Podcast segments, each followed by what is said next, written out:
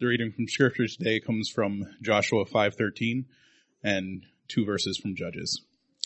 When Joshua was by Jericho, he lifted up his eyes and looked, and behold, a man was standing before him with his drawn sword in his hand.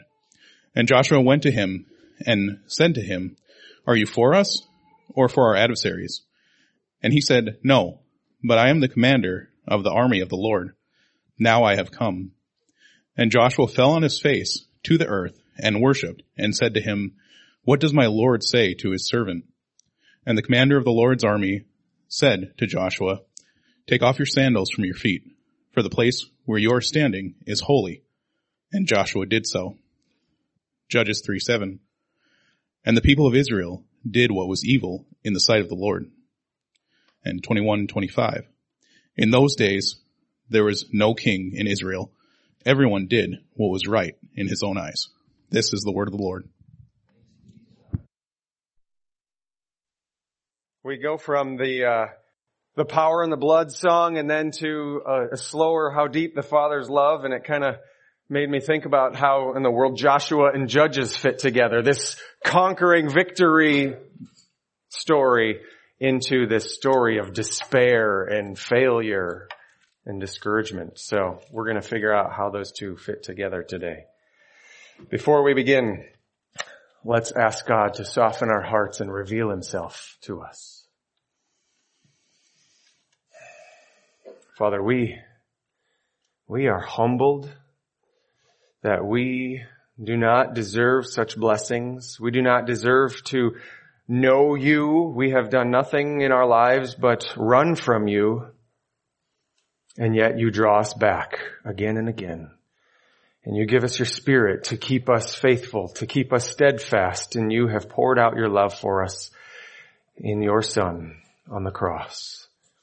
I pray that this morning your word would come to life in us and we would live as people redeemed and we would live for the glory of our King, unified in exalting his name together, the name of Jesus Christ who has all authority in heaven and on earth. May we magnify the name of Jesus today. Amen. This year in school, my children have been learning a lot about the period of history of the Great Depression, World War II, and all the really difficult and sometimes gruesome things that happened in that time economic collapse, families losing their homes, war, internment camps, concentration camps, racial tension, bombing at Pearl Harbor. It's kind of a scary time. And our kids are learning about these things and they ask me, Dad, what's right? What's wrong? Who are the good guys? Who are the bad guys? Where are the, who are the heroes that show up and identify the villains that they need to overcome to make things right? And so often I have to tell my kids, it's just not so easily defined. The world cannot be categorized so simply. And it's a, it's a good thing in our nature to want to identify right and wrong, good and bad, heroes and villains. So when really complex circumstances, difficult situations arise, we want to force these dichotomies, a right and a wrong, on the situation in order to make it easier to know how to respond. It does make life a little simpler, but it becomes problematic when we start adding moral labels to either side. So for example, we look back at the Civil War and we say the North were the good guys because they fought against slavery and the South were bad guys because they defended slavery. It's not that simple. It was a much more complicated situation than that. And more recently, I remember after 9-11, well, more recently, 20 years ago, 9-11, afterwards, we, we projected this image of America as the good guys, the beacon of freedom throughout the world, and all those people in the Middle East, they were evil terrorists who hate freedom. It's not so simple. The last year has exposed this tendency in us as well. Always fighting for which side is right. Social justice or supporting the police. Wearing masks or fighting tyranny. Protecting grandma, mental health. Republican, Democrat. Who are, who's right? Each side has its heroes. Nurses are heroes and cops are heroes. Politicians, protesters, parents, teachers, pastors some pastors are heroes, experts are heroes, and now vaccines are heroes. We, we've drawn these battle lines and either you're on the good side or you're on the bad side and we turn against each other and turn each other into enemies and it's becoming the downfall of our own society. Something is broken in how we try to conquer the issues of our day. In our desire to fix things, we only make it worse, turning against each other, devouring one another in our self-righteous efforts to do what is good. So, how are we going to escape this mess? How do we find victory over the problems that plague us? These books of Joshua and Judges this morning are revealing to us that we will only find victory unified in King Jesus. Find victory unified in King Jesus. The book of Joshua tells us the story, continues the story from where we've been coming so far of Israel, who's been rescued dramatically from the exodus out of Egypt, from bondage in Egypt. And then they wandered and complained through the wilderness until finally they've arrived at the promised land. But God is warning them, you will not take this land unless you are unified in God's holiness. They must come together, submit to God and His plans, very defined plans for victory. If they compromise these plans, deviate from His holiness, it will only guarantee defeat which is what happens when you turn the page and start reading the book of Judges. After an initial period of obedience and victory, this rescue then fall pattern of the Old Testament just kicks into hyperdrive. Rescue, fall, over and over again. Where in Joshua they were unified in God's holiness. In Judges they are defeated in Israel's idolatry. They were divided. They compromised God's commands. They drew lines of good and evil in the wrong places. And they were defeated. But through it all, God remains faithful to keep his promises, which we'll see at the end of Joshua and see how it even leads to a greater fulfillment in Christ. So we're going to start in Joshua and fly through Joshua and fly through Judges. Two whole books in 30 minutes. Let's do it. Before beginning their conquest, Israel needs to learn something very important. They must first be unified in God's holiness. So look back at Joshua 5, starting in verse 13 again. When Joshua was by Jericho, he lifted up his eyes and looked and behold, a man standing before him with his sword drawn in his hand. And Joshua went to him and said, are you for us or for our adversaries? And he said, no, but I am the commander of the army of the Lord. Now I have come. And Joshua fell on his face to the earth and worshiped and said to him, what does my Lord say to his servant? And the commander of the Lord's army said to Joshua, take off your sandals from your feet for the place where you are standing is holy. And Joshua did so. Now the first few chapters that I skipped over already in the book of Joshua are kind of meant to make us feel like we've heard this before. It sounds a lot like the call of Moses and, and Israel coming out of Egypt. So we're, we're meant to see Joshua as a new Moses, leading a new Israel into the promised land. So Moses, or Joshua stands up before the people and proclaims the law to them. Obey this. And then he sends spies into the promised land, just like Moses did in Numbers 13. And then he leads Israel through the waters of, not the Red Sea, the Jordan River. Another miraculous parting of the sea where they walk through on dry land. It's another story of death to the old people and a new birth to a new humanity that comes out of the water. They're a new nation, arriving in their new land in order to live with God in His holiness. Remember holiness from the book of Leviticus a couple of weeks ago. That how important holiness was for the temple. But now we get this little hint from the angel that the land is holy. This, this concept of holiness in the tabernacle is spreading to the borders of the entire nation. God is going to fill this land with His holiness. It's like a new Garden of Eden with a new humanity coming to live in it. And so if God's holiness is to dwell there, that means the people who live in the land must be holy as well, or get out, like Adam and Eve had to when they sinned. And just like the tabernacle had to be cleansed, so the land needs to be cleansed. But before they go in and start this holy war, God needs them to realize it's not about them, it's about God's holiness. So on their way up, they're finally heading in, um, another miracle right before their eyes, and they're marching up to have their first battle at Jericho, and their path is blocked by a mighty, angelic soldier. Kind of can imagine Joshua trembling a little bit. Yikes! Uh, and he asks him, "Are are you on on their team or our team?"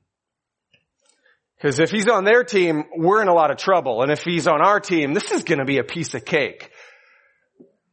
And the angel just cuts him off. No. Neither of those.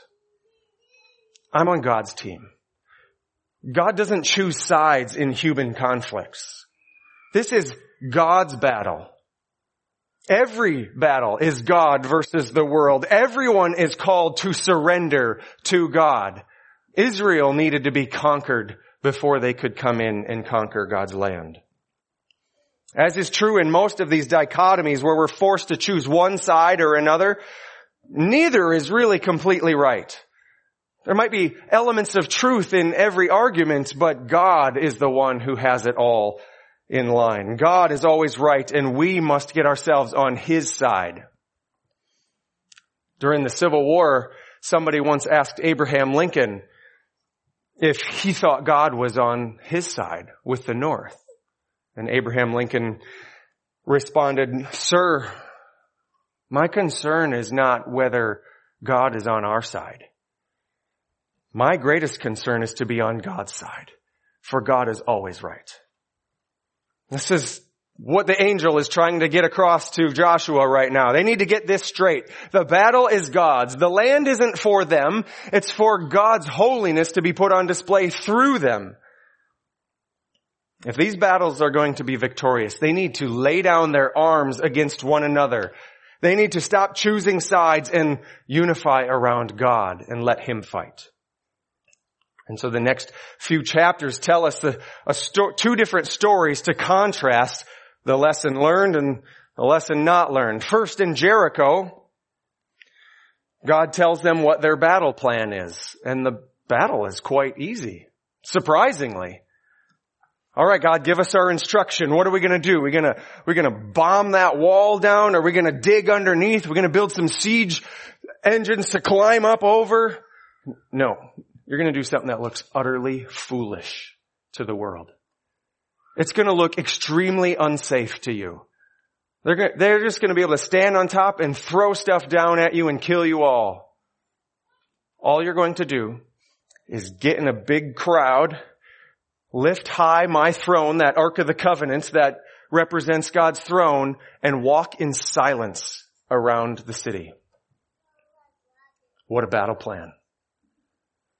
Don't talk. Don't let anybody have any idea that you are the ones coming up with this plan. This is God's battle.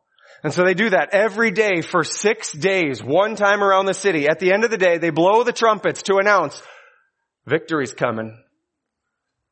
Seventh day, they do it seven times. They blow the trumpets to announce the victory and all in unison they shout and the walls come tumbling down incredible. God lifted high before their shut mouths and he easily won the battle for them. But that victory was so easy it kind of went to their heads. God had told them, when you go into Jericho, destroy everything. Don't keep anything for yourself. You might be tempted to be drawn away from me. You might think that you earned it.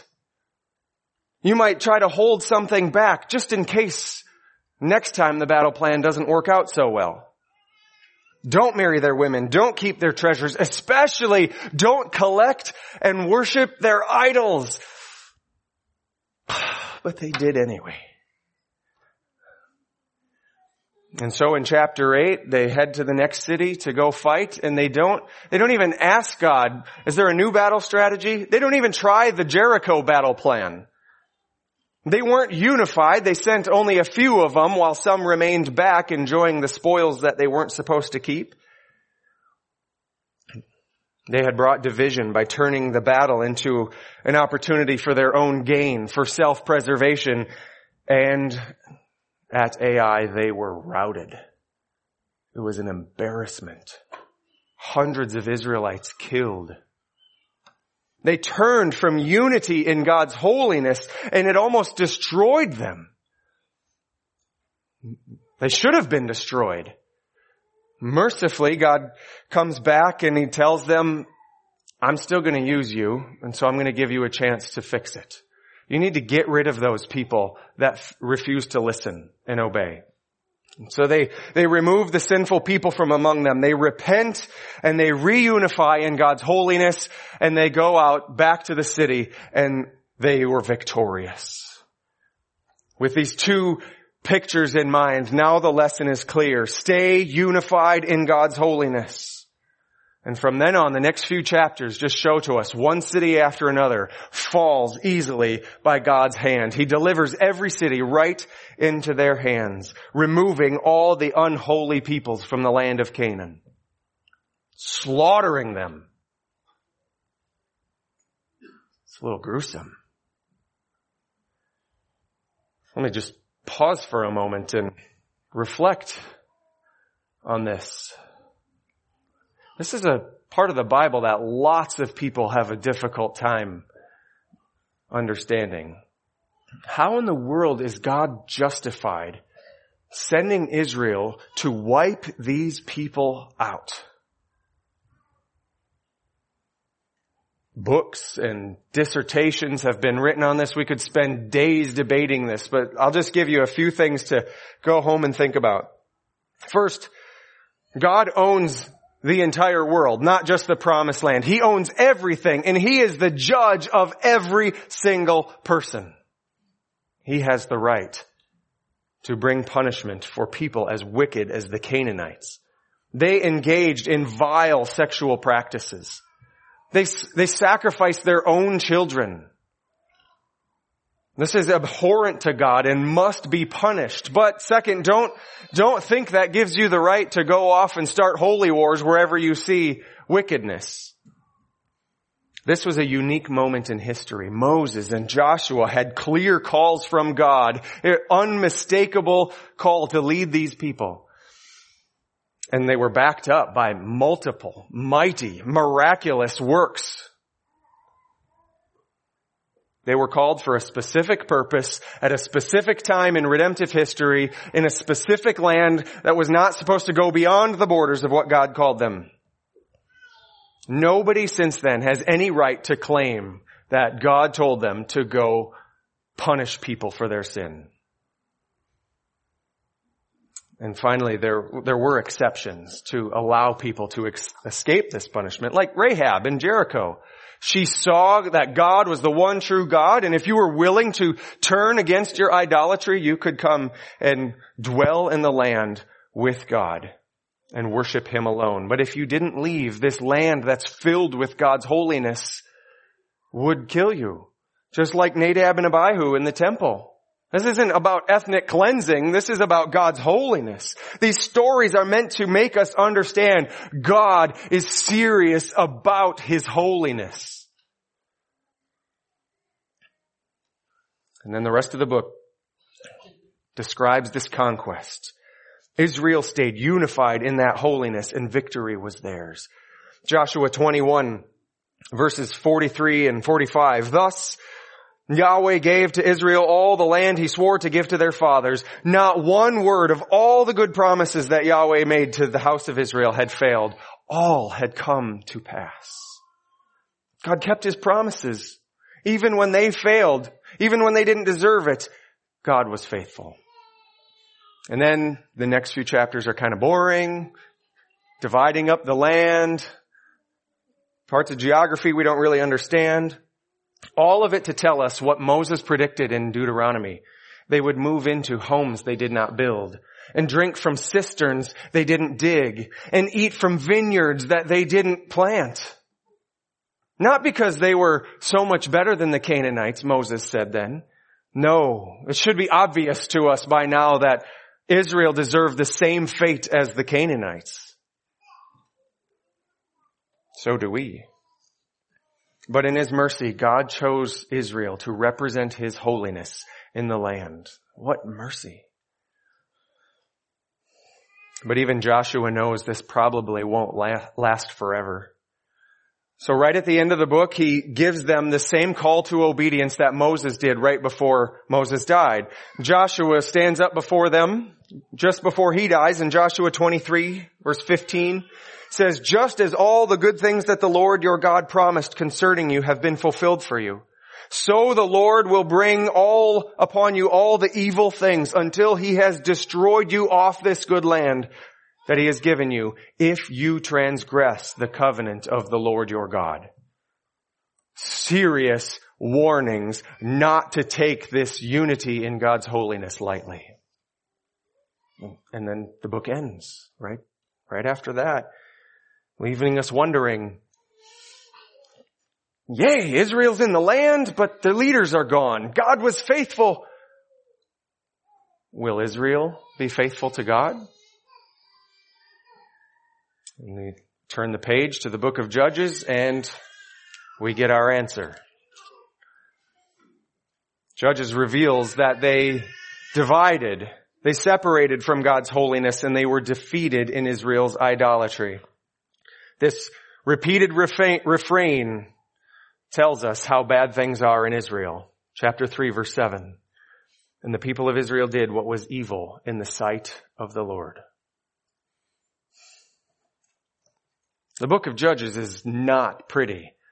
Uh, Mike Bold's not here taking care of his new baby. Thinks it's one of the greatest books in the entire Bible. It's not a pretty story. It picks up right where Joshua left off and immediately spirals into destruction and chaos. It shows this repeated pattern of Israel's sin, and then God brings punishment through a foreign oppressor. They cry out in repentance, God help us!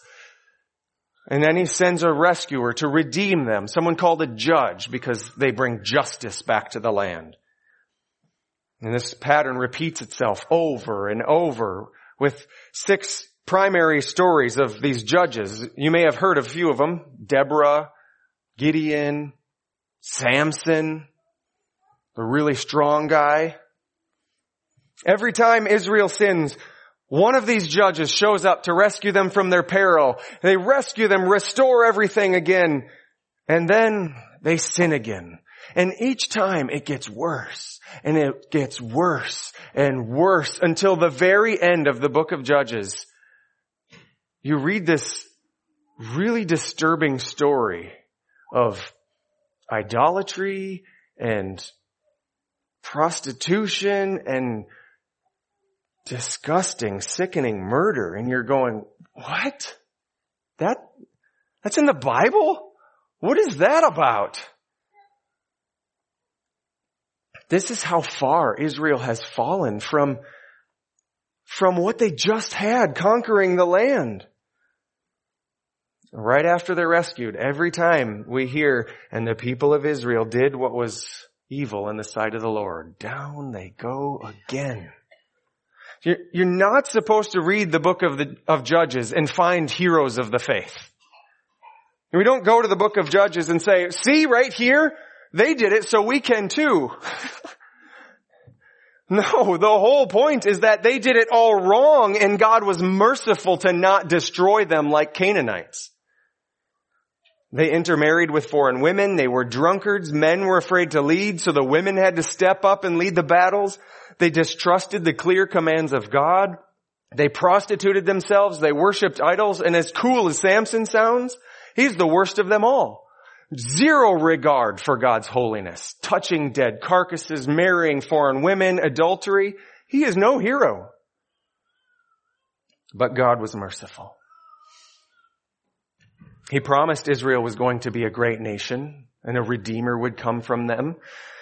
So with incredible patience, he brought them back again and again and again. And then we're given a little bit of hope. That refrain of sin about everyone doing what was evil in God's eyes turns just a little bit. It says, in those days there was no king in Israel. Everyone did what was right in his own eyes. So we're reminded what, what's the problem here is that there's nothing unifying them in, in holiness. They need an authority over them who can draw them together again in God's holiness. Just as in the book of Joshua, when they went around Jericho, they were unified carrying the throne of God, but they had forgotten about him. This is how the book ends. There's no one on the throne in Israel. There's nothing unifying them in God's holiness. But the story leads us to long for a righteous king who will arrive and rescue them from their defeat and their idolatry. The book of Judges is telling us a series of hero stories to let us know that none of our earthly heroes can lead us to true lasting peace. It portrays the sad reality of a people who define good and evil, right and wrong in their own eyes without something unifying them in God's holiness. It shows how all of us, without eyes on God, fall into these dichotomies, placing one another on either side, which lead to destruction. We're supposed to read this book and say, I'm like the Canaanites. I'm like Israel. I deserve to be conquered by his righteous judgment because we fight the wrong battles. We argue about lesser things. We take our eyes off his call to be unified in co- covenant loyalty. But if you let the story, if you see yourself, your own corruption in the story, your own tendency to divide with others on the world's terms, then the story will make you hunger for this righteous king to unify us in victory. The throne was empty in Israel during the period of the judges and looking around us today, I don't see how anyone can claim that anyone's on the throne in America. Our land today is just like that of the judges. Everyone does what's right in their own eyes compromise everywhere, idol worship, sexual deviancy is celebrated, child sacrifice in abortion, calling all, on all kinds of godless heroes to come and rescue us. In these days, there is no king in America. Everyone does what is right in his own eyes. And we're spiraling out of control where every day seems to end with another story of senseless tragedy. We need a king who will lead us on a new conquest. And Jesus is that king in whom we will find victory. But this conquest is going to look a lot different. Most of us don't have swords, so. And we're not called to lift them anyway. But the argue, the, the conquest will still be executed with the same patterns and with equal intensity. Joshua is now hinting at this con- coming conquest even in his own name. The name Joshua in Hebrew is Yehoshua, and when you translate it into Greek, it sounds like Jesus, and when we translate that into English, the same name is Jesus. Jesus and Joshua have the same name, meaning Yahweh is salvation. Joshua couldn't provide them lasting salvation, but his namesake would. Jesus is the true conqueror. He's the righteous king who will unify his people and purify not just the promised land, but the whole earth will be cleansed. And he does it not by drawing a sword, but by giving his life. The holy king, the only one who had the right to walk around freely in the promised land, let the corruption conquer him on the cross. He took the punishment for every unholy rebel who turns and runs back to him. And he rose from the dead to begin a brand new nation to lead them to a new promised land. All who follow him are guaranteed to enter that land by his victory, simply by lifting him high, shouting his victory, unified with his people and letting him win the battle. This world is God's battlefield. And in Christ, we are called to the conquest. And in the same way, we are only going to win being unified in God's holiness. We find victory unified in King Jesus. We always have such a temptation to, to jump into the world's battles and tell them the right way. And then we only end up turning against one another. But we must remember the pattern of victory. Find victory unified in King Jesus. This is the lesson that last year should call every Christian to learn. On one hand, we don't give in to all of the world's demands and definitions of what's good and right, but we also can't fight against them with the weapons of the world. This is what Peter wanted to get the church, the early church to understand in 1 Peter chapter 1. See if I can turn there quickly. James, 1 Peter, there he is. Chapter 1 verse 13, he says, prepare your minds for action. In Greek it means gird up your loins. He's saying, put on your battle armor. It's time to fight. And then in the next chapter, chapter 2, he says to them, you are a chosen race, a royal priesthood a holy nation, people for his own possession. Once you were not a people, now you are God's people. This is stirring up imagery from Joshua. Can you imagine these first Christians, Jewish Christians hearing this? They're going, I know this story. It's time for us to go to war. But don't be confused. The battle is not won with flesh and blood. Peter had to learn this the hard way. He was so eager always to jump out in front of Jesus and say, I got your back. He pulled his sword out one time and tried to cut a guy's head off and he's a really bad aim, so he just got his ear. Peter had to learn the hard way. That is not how we fight in Christ. So in chapter two of his letter again, he says this extraordinary thing. Submit to the government. what? That's not what I was expecting. He's not saying don't fight. We need to fight. But he's also not saying do whatever they say as though they have a clear understanding of what righteousness looks like. He's simply t- calling us, telling us, don't engage in a bloody revolution. That's not how we're fighting anymore. That's not how this conquest will be won. We will find victory staying unified in King Jesus. The church needs to reject the battle lines drawn by the world. The call to submit to government isn't a mandate to accept their definitions and just step in line with their commands.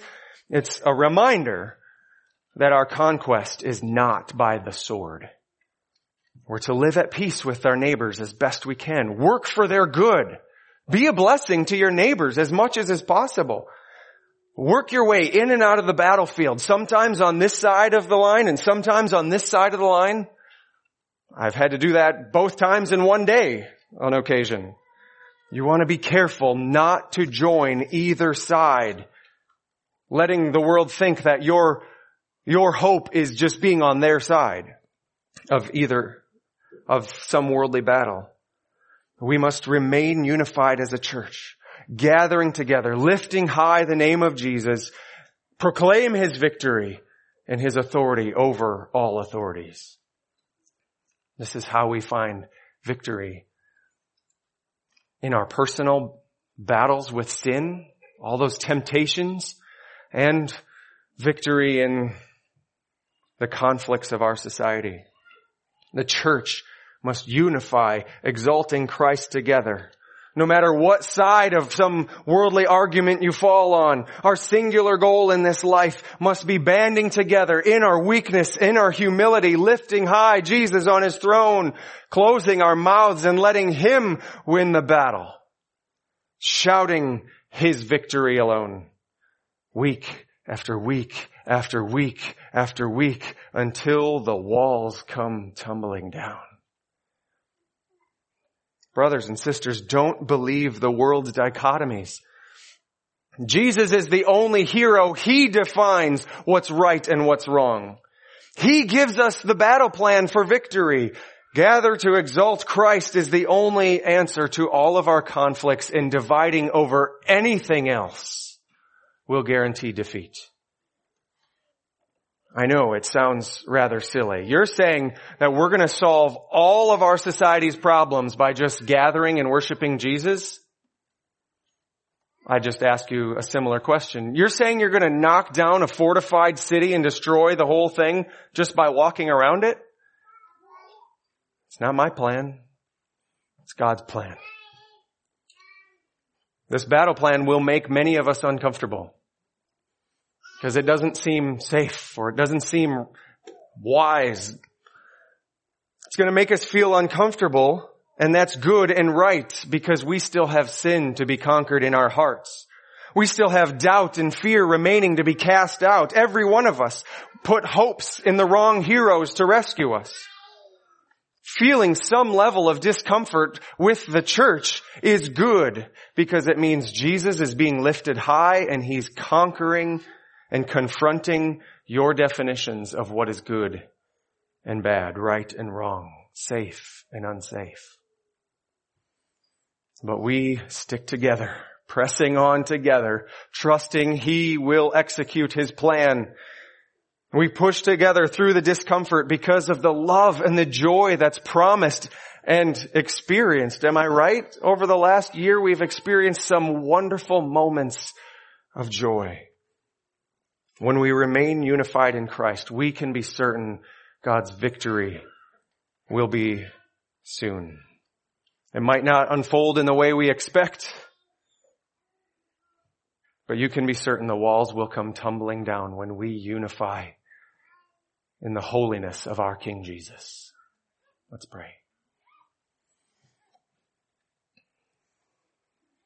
God, this, these battles are so difficult. We can look at Joshua and the Israelites and the book of Judges and say, how foolish were they? But God, we are so easily tempted to fall into the same traps, believe the same lies, get distracted by the same shiny loot, the spoils of this world, to draw battle lines and place, turn against one another. God, just give us this moment to repent